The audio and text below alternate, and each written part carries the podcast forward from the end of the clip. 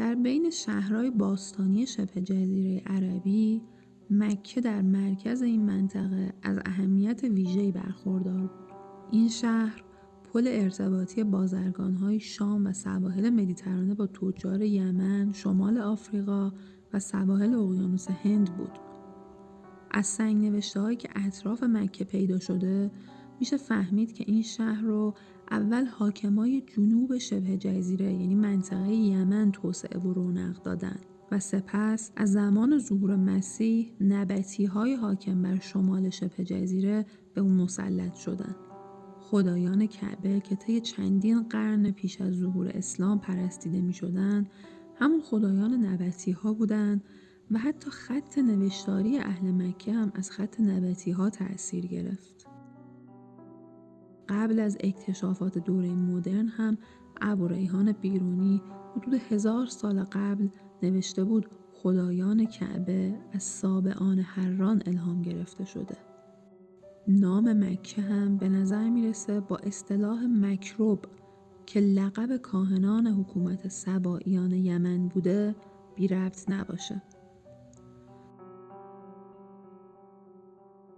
اونا پیش از نبتی ها بر یمن مسلط بودن و این واژه هم با کلمه قرب در عربی دوره اسلامی شباهت داره و هر دو به معنی قربت و نزدیکی به خدا بوده. حتی بطلمیوس هم نام مکه رو ماکوربا ثبت کرده. همین می‌تونه دلیل مهمی به سابقه مذهبی شهر مکه تو قرنهای پیش از ظهور اسلام باشه. اونچه که اهمیت مادی مکه رو افزایش داد ابتکار هاشم ابن عبد مناف جد پیامبر اسلام بود که با وجود جوونی تاجر موفقی محسوب می‌شد و ارتباط این شهر با تاجرای هند رو برقرار کرد و با حبشه و شام هم تعامل بازرگانی داشت.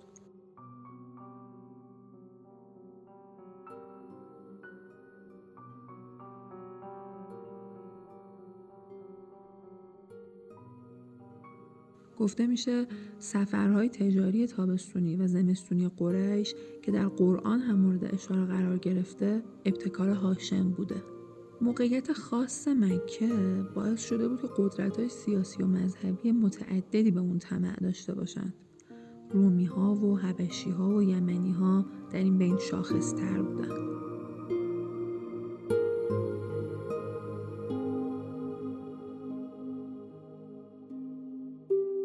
حمله آبراهام یا همون ابرهه که با حمایت پادشاه حبشه قصد ترویج مسیحیت در شبه جزیره رو داشت در میانه قرن ششم هجری اتفاق افتاد و گویا پرنده هایی که حاوی سنگای آلوده بودن نوعی بیماری عفونی مثل حسبه با یا آبله رو در بین سپاهیان شیوع دادن و سپاه پیش از تصرف مکه از پا در اومد.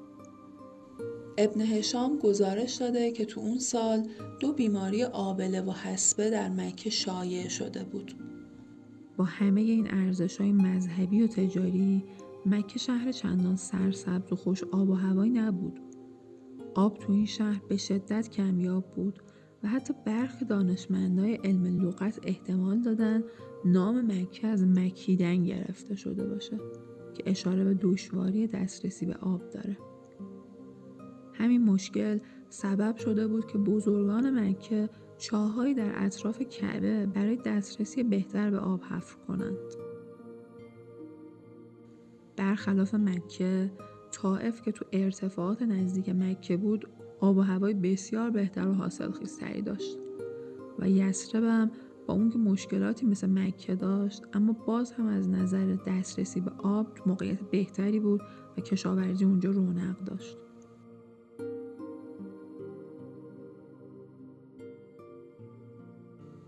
فقدان منابع آب سبب می شد که هر از چندی بیماری های عفونی توی منطقه شایع بشه و جون بسیاری رو بگیره. ابن هشام در سیره پیامبر نوشته که حلیمه بعد از اینکه دید دوباره وبا تو مکه شایع شده از جون نوزاد آمنه ترسید و از آمنه خواست که پیامبر رو به اون بسپاره تا او رو از مکه خارج کنه و از ابتلا به وبا نجات بده.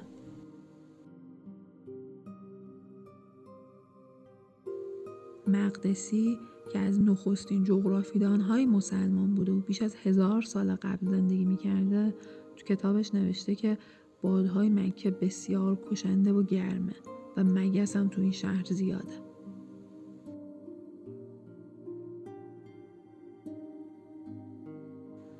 دشواری مکه فقط به تابستونهای جهنمیش نبود و پاییز و زمستون هم با سیلای هولناکی همراه می‌شد. همین سیل ها چندین بار خونه کعبه رو در سالهای قبل و بعد اسلام بیرون کرده. بعد از سیل ها هم دوباره بیماری عفونی شایع می‌شد و جون عده دیگه ای رو می‌گرفت. اهل مکه با وجود این دشواری ها یاد گرفته بودن که از همه ظرفیت ها برای رونق زندگی استفاده کنند. اونا به تدریج از موقعیت مذهبی کعبه و موقعیت جغرافیایی شهرشون کمک گرفتن و این شهر رو به یک قطب مهم تجاری تبدیل کردن.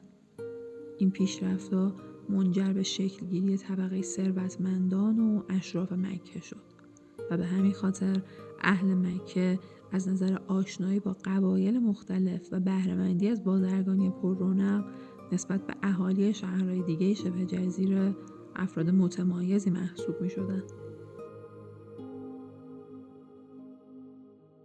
پول و ثروت هر جا که زیاد بشه بسات عیش و نوش و موسیقی و شعر هم فراوون میشه و اهالی مکه از ثروتی که با تجارت به دست می آوردند در برپایی مجالس شعر و موسیقی و میگساری استفاده می کردن و برده های زیادی داشتند.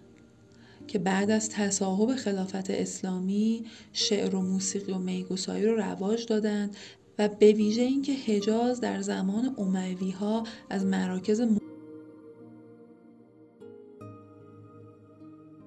مراکز مهم شعر و موسیقی شده بود حالا دیگه میشه حد زد که مردم مکه از چه طبقاتی تشکیل می.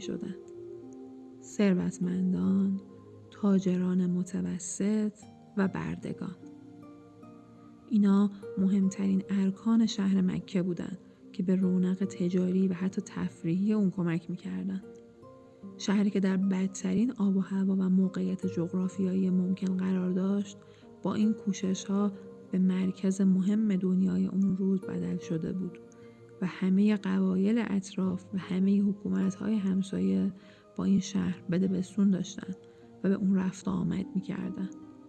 طبیعی بود که هر اتفاقی تو این شهر به سرعت در مناطق دیگه شبه جزیره و حتی سرزمین های غیر عربی همسایش پخش بشه و اثرگذار باشه.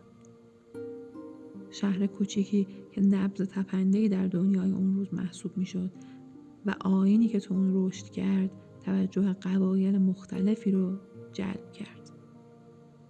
چنین اقتصاد و فرهنگ رو به رشدی نیاز به امنیت با ثبات داشت تا مسافران و شرکا نترسن و مردم هم به تجارت و تفریح ادامه بدن. به خاطر همین مکه شهر باثباتی بود و برخلاف یسرب که همواره در معرض جنگ داخلی قرار داشت و قبایلش به جون هم میافتادند مکه از چنین تنشهایی به دور بود تا اقتصاد